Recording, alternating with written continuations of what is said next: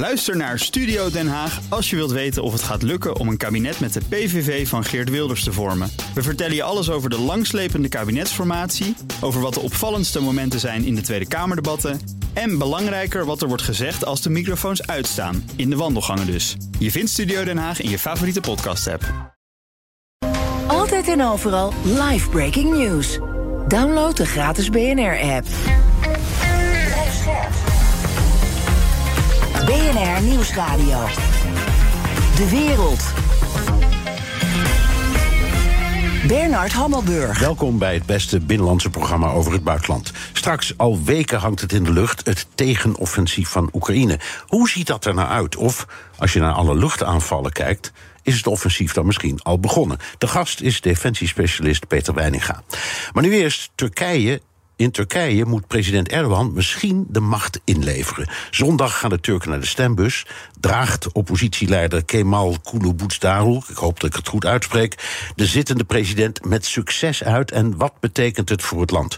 Mijn gast is Kati Piri, buitenlandwoordvoerder van de PvdA en voormalig Turkije-rapporteur voor het Europese Parlement. Je kunt je niet op straat begeven zonder te zien en te horen zelfs dat de verkiezingen aan zitten te komen. Er zijn affiches, plakkaten, aankondigingen van rallies, overal waar je kijkt. En ook het is het gesprek van de dag. Als je op de markt staat of in de winkel, dan wordt er altijd wel gezegd, god, heb je dat gehoord of heb je die gezien? Dus het leeft enorm. De verkiezingen leven, zegt onze correspondent Joost Lagendijk. Erdogan wordt nu uitgedoogd, de dag dus door een oppositieleider. Wie is dat? Schets eens een beeld van die man, mevrouw Piri. Nou, Kemal Kılıçdaroğlu is 74 jaar en eigenlijk al jaren de oppositieleider, de leider van de AKP na de grootste partij, de CHP, Seculiere Sociaaldemocraten. En dat doet hij sinds 2010. En er zijn al vaak, heel vaak hebben mensen gezegd, misschien wordt het eens een keer tijd voor een andere leider. Hè, want Erdogan was al die jaren aan de macht. En je ziet eigenlijk, hij wordt soms gezien als een beetje saai. En eigenlijk is dat met name zijn kracht in deze verkiezing. Niet een polariserende figuur. Een figuur die 6 oppositiepartijen bij elkaar heeft gebracht om de krachten te bundelen. Ook een leider die de Koerdische partij ervan heeft overtuigd om niet hun eigen kandidaat voor deze verkiezing op te stellen. Misschien is dit wel waar Turkije eigenlijk naar smacht. Ja, het klinkt als wel een slim beleid. Alle partijen bij elkaar zien te krijgen met maar één doel, dat is het verslaan van Erdogan. Is dat een beetje zijn opzet? Of zegt u nee, ze komen ook wel echt met een mooi alternatief plan voor het land? Nou, ze hebben in ieder geval ook inhoudelijke plannen gepresenteerd. Kijk, je hebt deze strategie natuurlijk ook in andere landen gezien. Hè, op het moment dat je zo'n autoritaire leider hebt, en zo mogen we Erdogan natuurlijk wel noemen, dat soms de laatste pogingen om nog met verkiezingen, met gebundelde krachten, in ieder geval als je het over één ding eens bent, namelijk deze man moet weg, dat lukt nu om de oppositie bijeen te houden. Een van de vragen is natuurlijk, als Kemal Kılıçdaroğlu de president wordt, of het ook lukt om deze coalitie bijeen te houden, als dit de coalitie wordt die de komende jaren Turkije moet gaan besturen. Ja, even kijken naar de sympathie of peilingen of zo. U bent jarenlang Turkije-rapporteur geweest voor het Europese Parlement. Wat vertellen uw contacten u over hoe de stemming is, over de stemming? Nou, ontzettend spannend. En nou leven verkiezingen in Turkije altijd ontzettend. Maar dit is voor het eerst dat bijvoorbeeld vandaag zijn er nog 3 peilingen gepubliceerd. Officieel mag dat niet meer, tot 2 weken voor de verkiezingen. Maar alle 3 de peilingen ligt het en heel dicht bij elkaar. Maar in alle 3 de peilingen leidt de oppositiekandidaat. En nu vanmiddag, volgens mij 2 uur geleden, een van de andere kandidaat zich heeft teruggetrokken, is het zelfs mogelijk dat al in de eerste ronde Kemal Kılıçdaroğlu in de eerste ronde al meer dan 50% zou halen. Ja.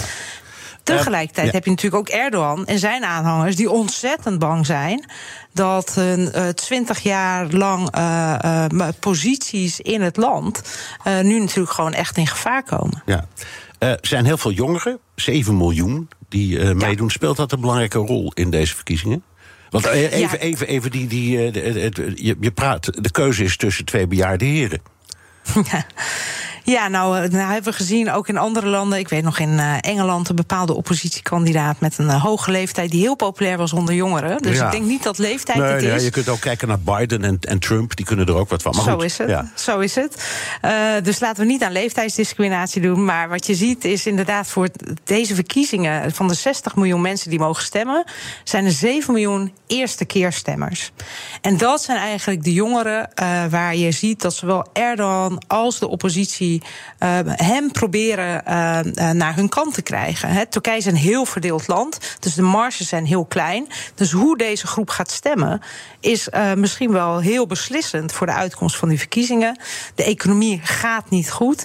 Je ziet dat heel veel jongeren zich ook zorgen maken over als je een kritische tweet stuurt, dat je misschien wel de politie op je dak hebt en in het slechtste geval ook nog eens een boete of misschien wel in de gevangenis moet gaan zitten. Dus dat is met name ook het sentiment wat de oppositie probeert aan te spreken voor een democratische toekomst in dit land, zonder daarbij de harde aanvallen op Erdogan te kiezen, maar meer de kiezers aan te spreken. Voor jouw toekomst staat de oppositie klaar om weer die hervormingen te doen, waardoor de economie beter gaat en waardoor het weer een gerespecteerder democratisch land wordt. Het klinkt een beetje déjà vu. Is het is natuurlijk anders, maar is het een beetje terug naar wat Atatürk destijds heeft gedaan en geprobeerd? Nou, dat is heel lang geleden. Ja. Hè? Dus wat het in ieder geval bij mij herinneringen opwekt naar de lokale verkiezingen in Istanbul. Waar het ook heel spannend was. Istanbul, de stad die jarenlang in handen was van Erdogans partij, waar hij zelf ook nog burgemeester is geweest. En waar die partij, waar de kandidaat van de oppositie, İmamoğlu, eigenlijk een hele positieve campagne voerde.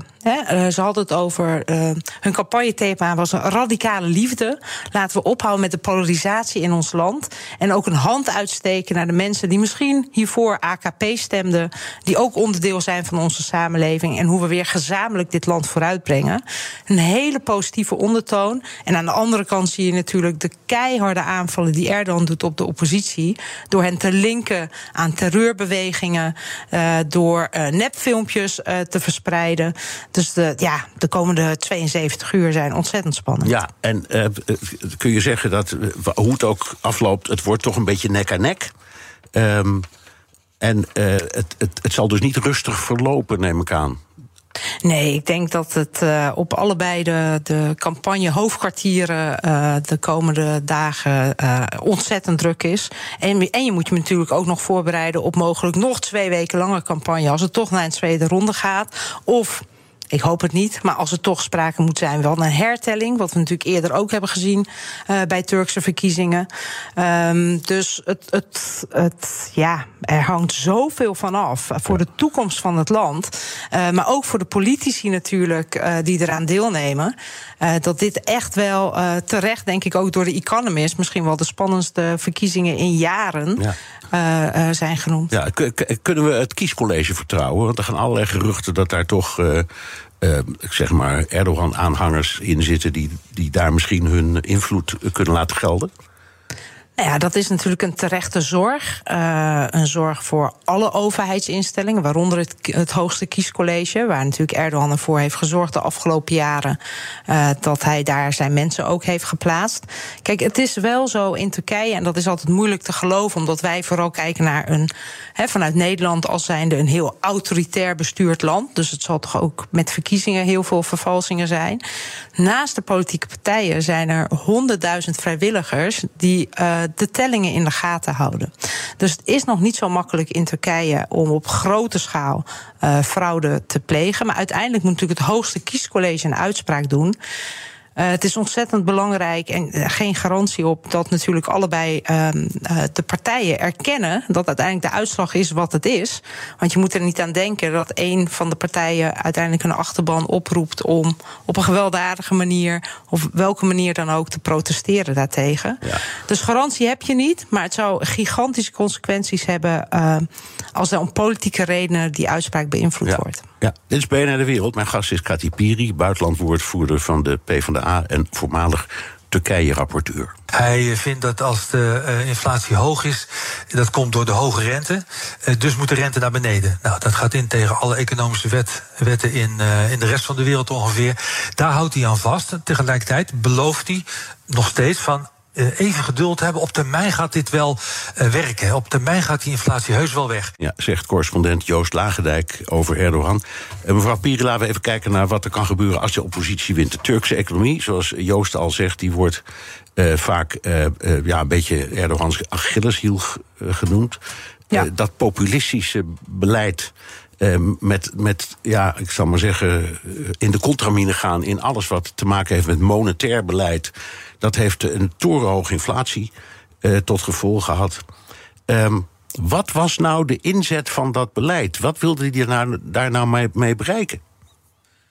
Nou ja, kijk, goede vraag. Ik denk dat Erdogan zichzelf natuurlijk expert in alles acht. Dus uiteindelijk ook in de economie. In zijn eerdere jaren dat hij aan de macht was, zorgde hij er altijd voor dat hij een goede minister van Economie had, die ook vertrouwen had van internationale partners. Dat heeft hij losgelaten op het moment toen hij eerst zijn schoonzoon benoemde tot minister van Financiën en vervolgens eigenlijk gewoon zelf is gaan ingrijpen in het beleid van de centrale bank. Het werkt niet. Je ziet dat Turkije inderdaad al een langere tijd te maken heeft met enorme inflatie.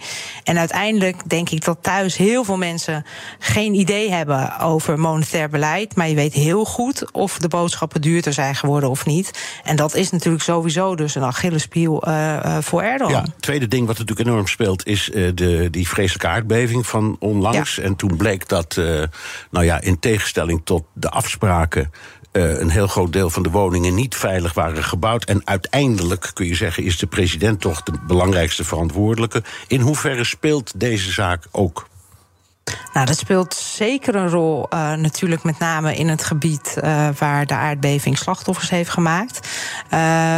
Wat je ziet is misschien niet de enorme grote verschuivingen in die regio die men had verwacht ten tijde van de aardbevingen zelf. Hè, toen de eerste woede natuurlijk naar boven kwam. Maar toch ook in een land waar de oppositie en de regeringspartij nu zo dicht bij elkaar liggen in deze verkiezing, zijn die percentages van verschuivingen van pro-Erdogan stemmen naar de oppositie toe natuurlijk essentieel. Ja. En wat er sowieso, voor welke regering er ook gaat komen, een grote opgave is naast de duizenden menselijke slachtoffers, heeft dit natuurlijk het wederopbouwen van dat gebied zal geschat tot tussen de 5% en 8% van het bruto nationaal product gaan kosten. Dus daar moeten nog heel veel miljarden in geïnvesteerd worden om überhaupt dat stukje Turkije weer bewoonbaar te maken. Dat is waar, maar het is natuurlijk ook een hoop werkgelegenheid. Hè? Er zit ook altijd de goede kant aan dit soort dingen. Zeker. Ja, even nog iets anders. We hebben het heel vaak ook met u gehad over de persvrijheid, over antidemocratische mechanismen in het land, over heksenjacht op gulenisten. Ga maar zo, joh. In hoeverre is het mogelijk om de democratie te herstellen? Nou, het wordt een gigantische opgave.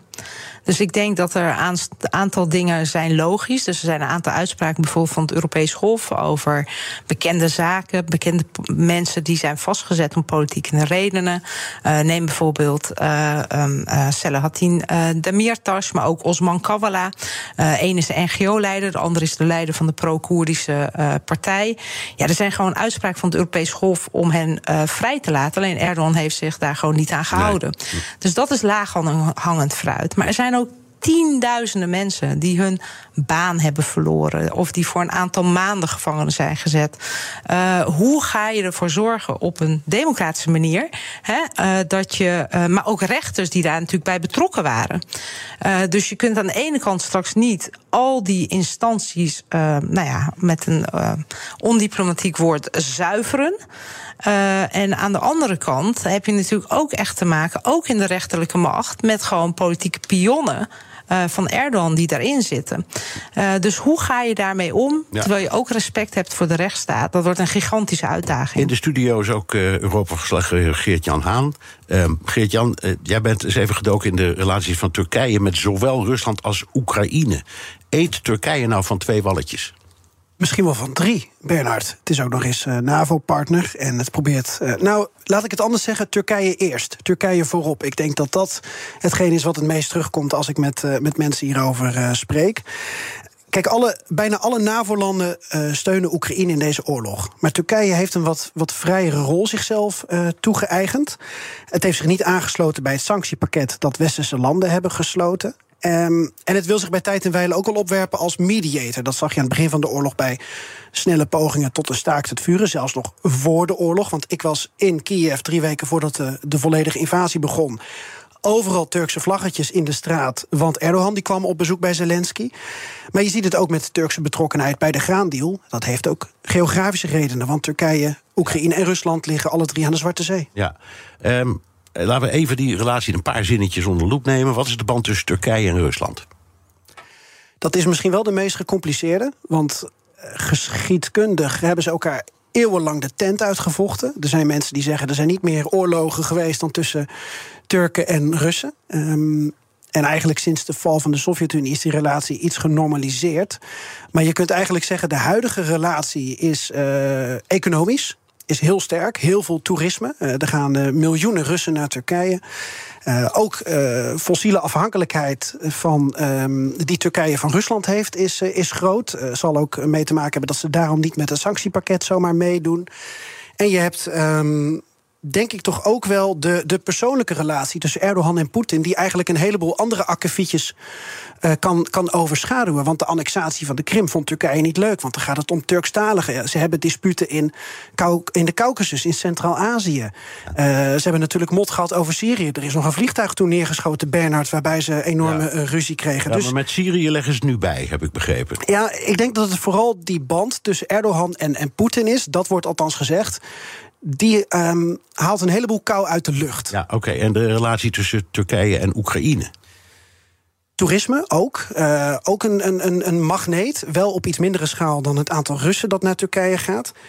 Defensie-industrie, heel interessant. Er zijn flink wat schepen die Oekraïne al voor de oorlog heeft besteld per Turkije. We hebben natuurlijk de Bayraktar-drones, die ook voor de oorlog al in Oekraïne kwamen. En Rusland heeft ook gezegd bij het bedrijf achter Bayraktar, we willen ze ook, maar die heeft Turkije niet verkocht. Nee. En infrastructuur. Onur Group, om maar een bedrijf te noemen, dat is ontzettend groot in Oekraïne. Bouwt al jaren bruggen. Ik heb zelf ook de nieuwe brug bij Irpin, die buitenstad van Kiev, gezien. Ook weer door Onur Group. Dus beide landen hebben enorme economische belangen. Volgens mij is de relatie tussen Zelensky en Erdogan ook redelijk goed. Dus daar zit eigenlijk niet eens zo heel veel verschil tussen, gek genoeg. Mevrouw Piri, ziet u bij een verschil tussen wie er wint in de zin van buitenlandse relaties? Of zal een nieuwe leider ook proberen die mooie middenkoers, dat centralistische, in dat gebied voor te zetten? Deels allebei. Dus ik denk dat de accentverschillen die bij een oppositiewinst er zullen zijn wel essentieel. Het zal pro-NAVO zijn. En los van dat ik het mee eens ben dat Turkije niet waarschijnlijk opeens die sancties tegenover Rusland zal instellen. Ze zullen er wel voor zorgen dat de sanctieontwijking, die nu vaak via Turkije mogelijk wordt gemaakt, dat in ieder geval halt toe wordt geroepen. Er komt weer een discussie over het S-400 raketafweersysteem, wat Erdogan ooit heeft gekocht van de Russen. Ja, toen maar de Amerikanen wilden geen Patriots leveren. Hè? Dat was het probleem. Ja. En toen zei Erdogan, je kan maar wat, ik koop Russische. Zeker, dus ik denk dat dat ook een enorm verschil zijn. Kijk, het is niet zo dat opeens het conflict in Noord-Cyprus is opgelost. Of dat, sterker nog, het Syrië-beleid heeft de oppositie en Kemal Kılıçdaroğlu vindt al jaren dat de band met Assad zou moeten worden hersteld en dat de vluchtelingen terug moeten. Dus er komt niet een radicale wijziging, maar de wijziging die er komt is wel een pro-westerse wijziging. En het is sowieso fijner om met een democratisch regime het gesprek aan te gaan dan met een autoritair. Ja. Ten slotte jij nog even, Geert-Jan. Hoe zie jij de relatie veranderen als Erdogan de verkiezingen verliest? Wat wordt dan de relatie van Turkije met Oekraïne en Rusland? Of blijft hij, wat jou betreft, ook ongeveer wat hij is? Nou, wat ik hoor van mensen die er meer verstand van hebben dan ik, is dat die relatie misschien wel hetzelfde blijft. En dat er vanuit het Westen maar ook zeker vanuit Rusland nu heel erg gehamerd wordt op dat Erdogan mag blijven. Je ziet bij Russische staatsmedia dat de oppositiekandidaat flink wordt zwart gemaakt. En dat is eigenlijk omdat, maar mevrouw Piri mag mij corrigeren, het idee van aan Erdogan weet je nou eenmaal wat je nu hebt. Nou, ook al vinden wij dat soms een beetje vaag. Ja, maar dat is best begrijpelijk. Oké, mevrouw Piri, dan één ding dat ik nog wil vragen heel snel. U bent jarenlang daarmee bezig geweest en formeel lopen ze nog. Maar als Erdogan verliest, worden dan de onderhandelingen over toetreding tot de EU hervat of weer in een grotere, hogere versnelling gezet? Nou, mijn advies zou zijn aan de oppositie, die dan in ieder geval de nieuwe president van Turkije is, om eerst in te zetten op verbeteringen van die relatie. Er is een hoop te doen. Zij moeten ook weer gewoon buitenlandse investeringen te hebben, die economische banden te versterken. Want op dit moment denk ik niet dat er heel veel animo is binnen de EU om dat gesprek weer nieuw leven in te blazen. Nee. Dank, Kati Piri, buitenlandwoorden voor de PvdA en voormalig Turkije-rapporteur. En natuurlijk ook dank Geert-Jan Haan, Europa-verslaggever. Ook Hugo Reitsma vind je in de BNR-app. Superhandig, die BNR-app. Je kunt alle programma's live luisteren, breaking nieuwsmeldingen, je blijft op de hoogte van het laatste zakelijke nieuws en je vindt er alle BNR-podcasts, waaronder natuurlijk de belangrijkste, Boekestein en de Wijk. Download nu de gratis BNR-app en blijf scherp.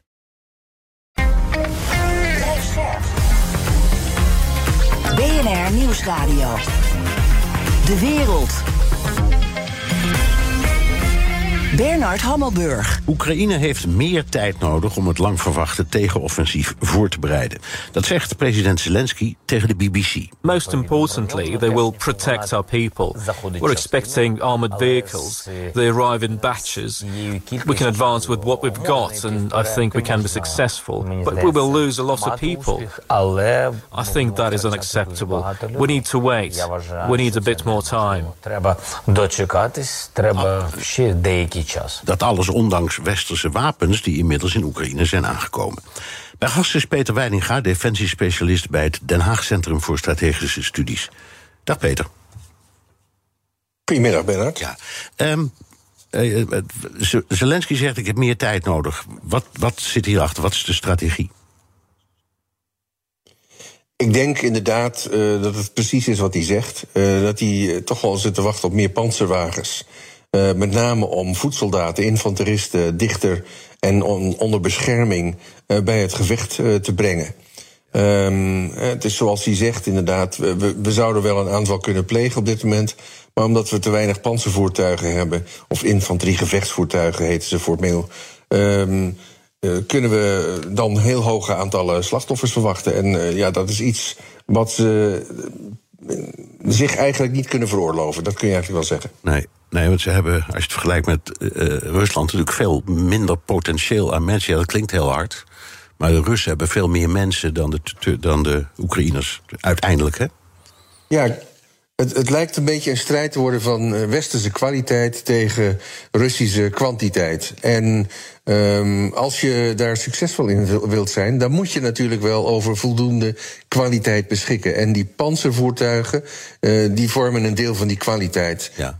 Waar juist de kwantiteit aan de Oekraïnse kant een beetje ontbreekt, wil ik niet zeggen, maar een stuk minder is dan aan de Russische kant. Ja, dat van die kwantiteit en kwaliteit, dat heeft, ik geloof, Bob Bauer, voorzitter van het Militair Comité van de NAVO, ook gezegd. Ja. Dus iedereen is het blijkbaar daarover eens. Maar dan hoor je ook de Amerikaanse opperbevelhebber Mark Milley zeggen, wat materieel betreft hebben de Oekraïners eigenlijk wel voldoende om een offensief te beginnen. Slaat hij dan die panzervoertuigen over in zijn redenering? Ik weet het niet waar hij dit op baseert. Ik denk dat vooral de Oekraïners zelf moeten besluiten of ze voldoende hebben, ja of nee. Ja. Ik denk niet dat ik vind het nogal vreemd dat een buitenlandse militair op grote afstand denkt te kunnen bepalen of ze wel of niet voldoende hebben. Dat is een Oekraïense afweging. Die kan alleen een Oekraïense militaire commandant maken en niemand anders. Nee, zelfs een Amerikaan met die rang, die moet even bescheiden blijven. Dat denk ik ook. Ja. Ik denk sowieso, dat zie je wel vaker, dat wij als het gaat om Oekraïne heel vaak vanuit een westers perspectief redeneren. Dat was te zeggen, we hebben ze zoveel panzervoertuigen en zoveel dit gegeven. En misschien ook wel vliegtuigen, et cetera, et cetera. Nou moeten ze maar gaan, denken we dan. Dat moeten kunnen. Ja, precies. Ja, exact. Ja. En dan heb je ook nog het trainen. Er komt nu nog een luchtafweergeschut systeem naar Oekraïne. De Koup uit Tsjechië. Ze hebben nu Patriots, de Iris-10, NASAMS, eigen Sovjet-afweer die ze nog van vroeger hebben, en Koup. Worden ze niet helemaal gek van het trainen van al die mensen op al die verschillende systemen? Ja, dat is op dit moment natuurlijk, denk ik zelfs in bredere zin, een uitdaging, laat ik het zo maar zeggen. Met name ook een logistieke uitdaging qua training en qua onderhoud van al die systemen. Als je kijkt wat er allemaal geleverd is door het Westen, is er op dit moment een allegaartje van allerlei systemen. Zoals op de luchtverdediging, maar ook als je kijkt naar artillerie, kanonnen, raketsystemen, panzervoertuigen, wapens. Dat is echt wel een uitdaging voor de toekomst. Zal hoe dan ook uiteindelijk toch moeten worden gestandaardiseerd. Dus wat dat betreft hebben ze nog wel wat dingen op te lossen. Maar ja, op dit moment zijn de Oekraïners natuurlijk blij met alles wat ze kunnen krijgen. Ja, nu weer Storm Shadow kruisraketten uit Engeland. Altijd, daar kwam het bericht net over. Is dat het soort van dingen dat Oekraïne ook nog mist? Behalve die panzervoertuigen. Ja, dat is een van de dingen waar ze al langere tijd om vragen. Hè? Ja, maar dit ding is al lang af. Deze kan 250 kilometer verschieten of zo. Ja. En daar waren allerlei scrupules aan de westerse kant, voortdurend. Ja. Ja, die scrupules heeft het Westen inmiddels laten varen. Ook de Amerikanen hebben eigenlijk al gezegd van, weet je, wij gaan de Oekraïners niet tegenhouden als zij over grotere afstand aanvallen willen uitvoeren. Ja. Nou, die Storm Shadow gaat daar zeker een rol in spelen. Wat we hebben gezien natuurlijk is dat sinds het verstrekken van de HIMARS-raket met een bereik van 80 kilometer, het Russische leger verzamelplaatsen, opslagplaatsen, munitiedepots, et cetera, verder achter het front heeft geplaatst, waardoor ze eigenlijk weer buiten bereik van de Oekraïense artillerie kwamen te liggen. Ja. Dus de vraag om lange afstandswapens, om al die teruggetrokken opslagplaatsen toch te kunnen raken, ja, die is al van enige tijd terug. Ja, nou, laat ik het zo maar zeggen, een hele domme vraag. Wat is eigenlijk een offensief? Ik bedoel, als je naar de geschiedenis kijkt, Normandië, de landing in Normandië, dat was een offensief, dat kon je zien. Het Tet-offensief in Vietnam, kon je ook zien. Massa oprukkende grondsoldaten met luchtsteun. Maar wanneer gaan wij wat we nu, waar we op wachten of wat we zien, een offensief noemen? Ja, dat is soms lastig inderdaad. Soms kan een offensief heel langzaam beginnen met wat prikacties en soms met een enorme mobiele, snelle beweging. Denk aan blitzkriegachtige situaties. Of inderdaad, op het moment dat je zeg maar vanaf zee het strand oploopt, zoals bij D-Day. Een offensief kenmerkt zich door een zeg maar georchestreerde operatie van allerlei tactische handelingen die met elkaar een bepaald doel, een tactisch doel nastreven. Dat kun je eigenlijk wel zeggen. Dus er moet duidelijk sprake zijn van orchestratie van allerlei acties die op de grond, dan wel in de lucht of zelfs op zee worden gepleegd. Ja. Nou, op dit moment kun je nog niet echt zeggen dat daar aan de Oekraïense kant sprake van is. Dus zegt men, er is nog geen offensief. Nee. Is er aan de Russische kant wel sprake van als je kijkt naar de luchtactiviteiten?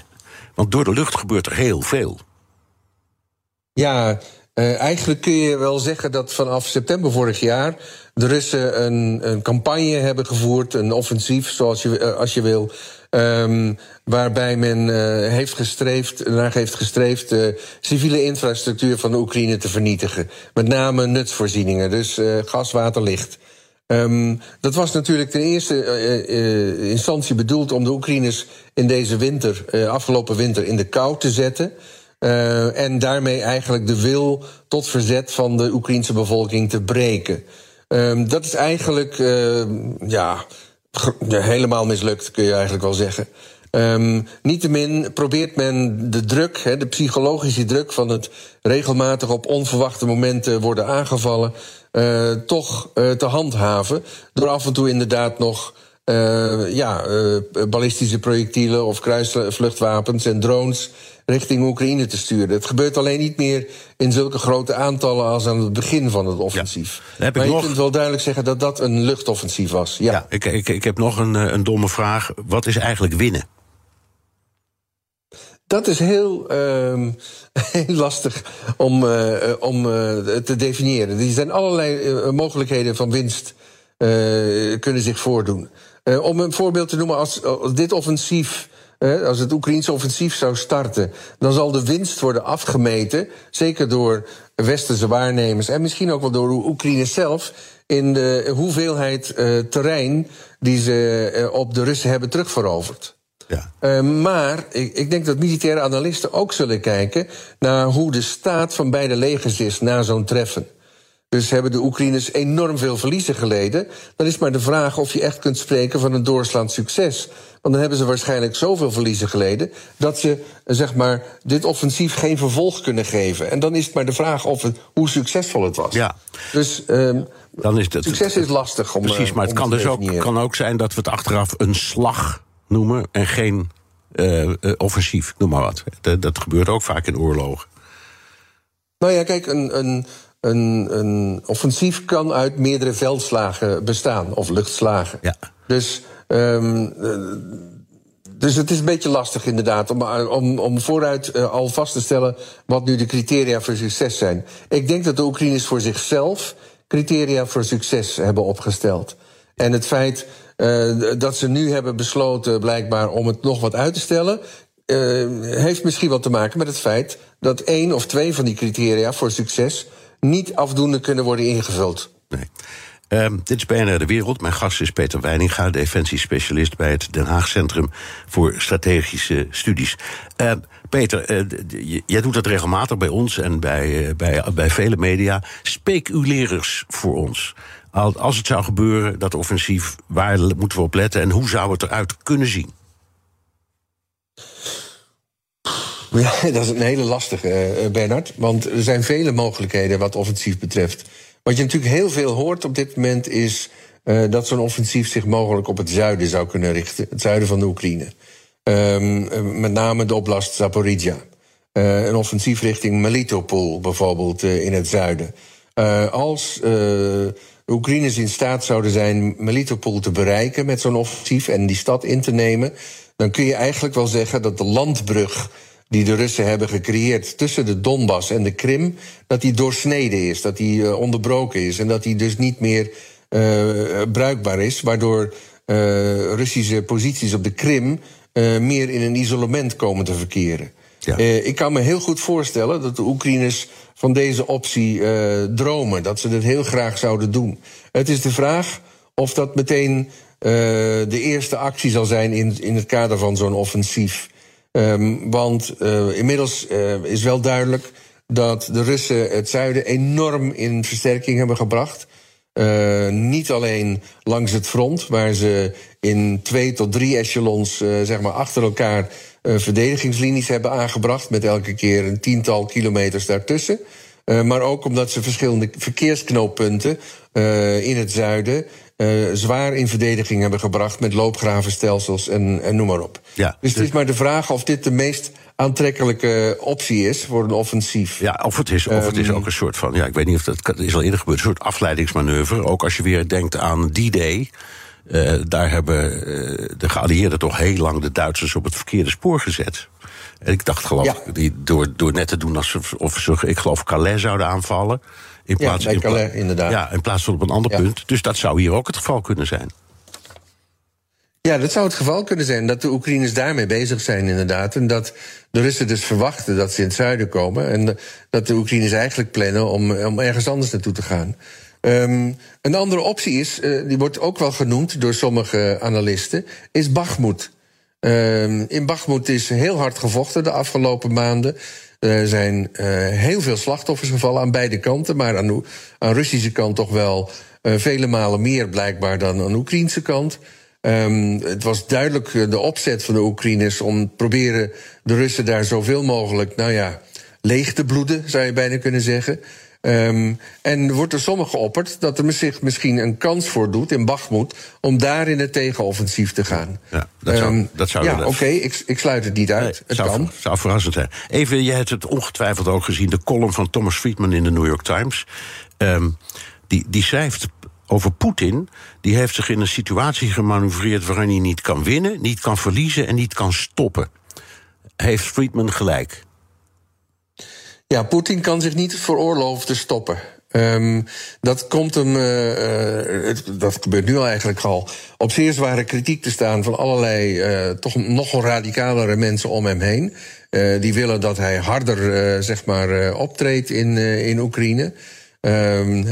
Denk aan Prigozhin, denk aan Kadyrov, denk aan een hele hoop mailbloggers, militaire bloggers die toch wel fanatieker zijn in het hoe de Oekraïne zou bestreden moeten worden, en waar ook af en toe wordt geopperd om kernwapens in te zetten, kan hij zich niet veroorloven. Hij moet met een soort van winst terugkeren om zijn eigen politieke en misschien wel fysieke overleven te garanderen. Ja. Dus, en dan komen we weer terug op wat je aan het begin zei. Namelijk kwaliteit en snelheid die tegenover elkaar staan. In dit geval. Ja, dat kun je wel zeggen. Snelheid en kwaliteit. Die moeten vooral aan de Oekraïense kant goed worden uitgebuit om succesvol te kunnen zijn. En ja, de Oekraïners hebben eerder laten zien dat ze enorm creatief zijn. Hè? En enorm goed doordacht bepaalde acties plegen. Dus ik ben ook zeer benieuwd wat ze nu van plan zijn. Maar het is inderdaad zo, kijk, Poetin heeft zichzelf in de hoek gemanoeuvreerd met deze operatie, met de annexatie van die gebieden, waardoor hij bijna letterlijk verplicht is om die gebieden ook in verdediging te brengen. Hij moet met winst hieruit terugkeren. Anders gaat hij het politiek en misschien wel fysiek ook niet overleven in Rusland. Nee. Ja, en dat maakt deze oorlog zo lastig. Ja, en dan heel snel even het omgekeerde. Hè. Als Oekraïne een offensief begint en het lukt niet, of niet helemaal, wat betekent dat voor ons, voor het Westen?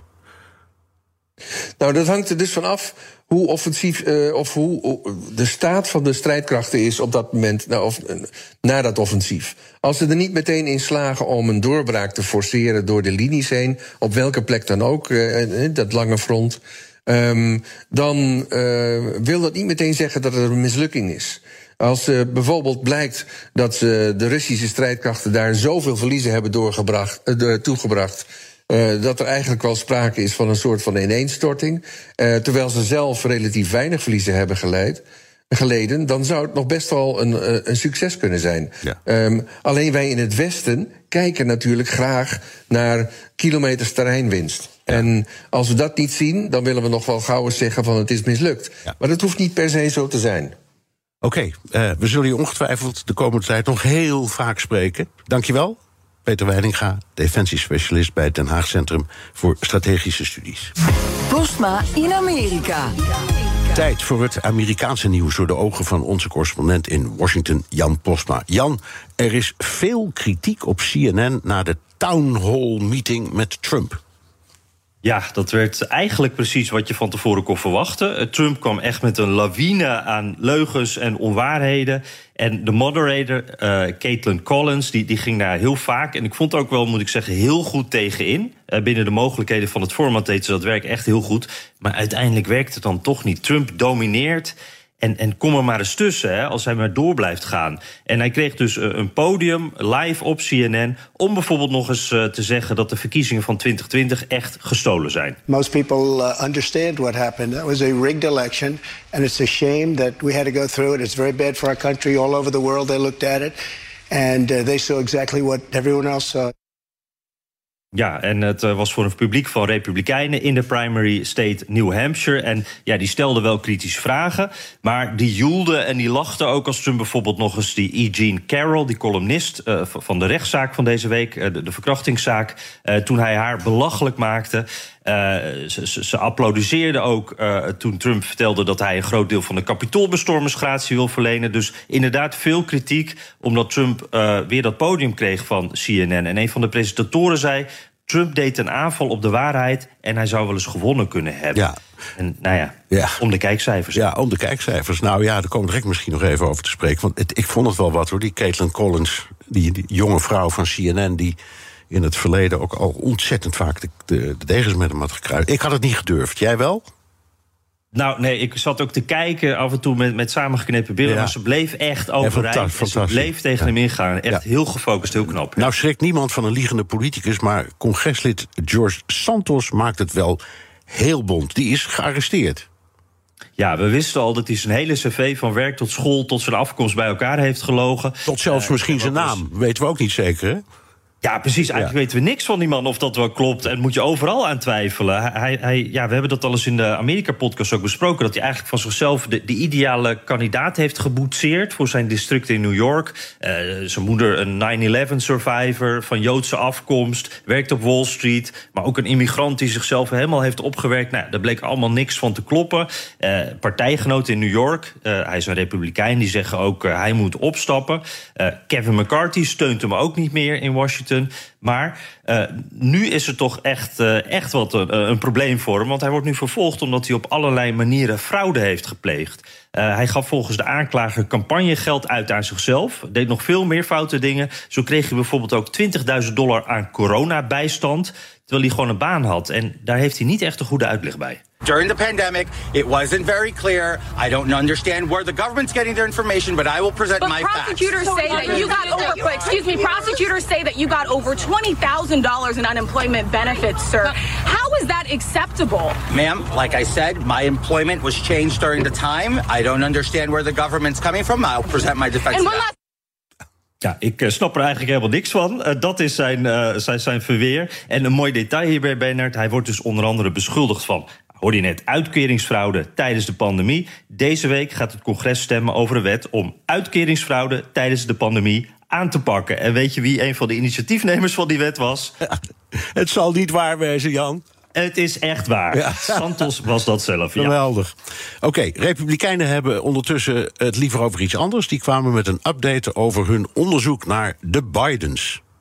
Ja, en daar zitten heel grote beweringen in. Als je ze hoorde deze week, dan is het echt helemaal gedaan met president Biden. De Biden zou voor minstens 10 miljoen aan betalingen hebben ontvangen... van Chinese en Roemeense geldschieters.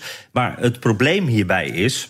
ze geven heel weinig details en het is allemaal op dit moment niet te controleren. En als je ook wat beter naar ze luistert, dan zijn ze zelf eigenlijk ook niet helemaal zeker. The DOJ needs to get off its ass and investigate.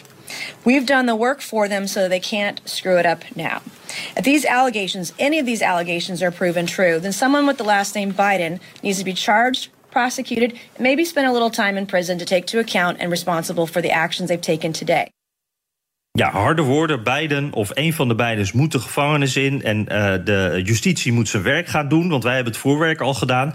Maar wat ik ook hoor, we hebben dus beschuldigingen... die als ze bewezen kunnen worden heel zwaar zijn... en justitie moet dat bewijs nog maar gaan leveren. En wij hebben het er al zo aangeleverd dat ze dat eigenlijk niet kunnen verprutsen. Maar wat die bewijzen dan zijn, die noemen ze niet. Nee.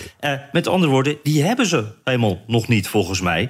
En ja, ik moet ook wel zeggen, er gebeuren jammer genoeg... heel veel schimmige dingen in Washington met familieleden... die profiteren van presidenten of congresleden. Ik verbaas me echt wel eens over hoe dat hier allemaal kan en mag. Maar de vraag is natuurlijk nu, wat is er nou precies gebeurd met die Bidens? Kun je bewijzen dat Joe Biden ermee te maken heeft? En is dat dan strafbaar? Ja, en is Joe Biden schuldig voor iets... wat misschien zijn zoon Hunter Biden heeft gedaan? Als dat al blijkt waar te zijn, want ook dat weten we nog steeds niet, hè?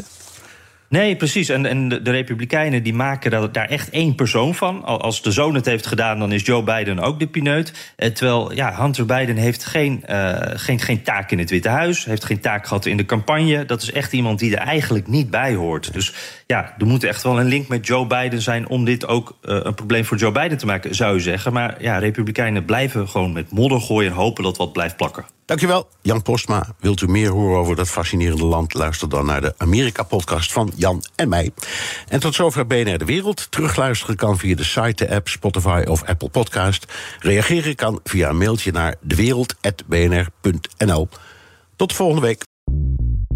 Bij BNR ben je altijd als eerste op de hoogte van het laatste nieuws. Luister dagelijks live via internet. Bas van Werven. En heel langzaam komt de zon op rond dit tijdstip. Je krijgt inzicht in de dag die komt op BNR, het Binnenhof in Nederland en de rest van de wereld. De Ochtendspits. Voor de beste start van je werkdag. Blijf scherp en mis niets.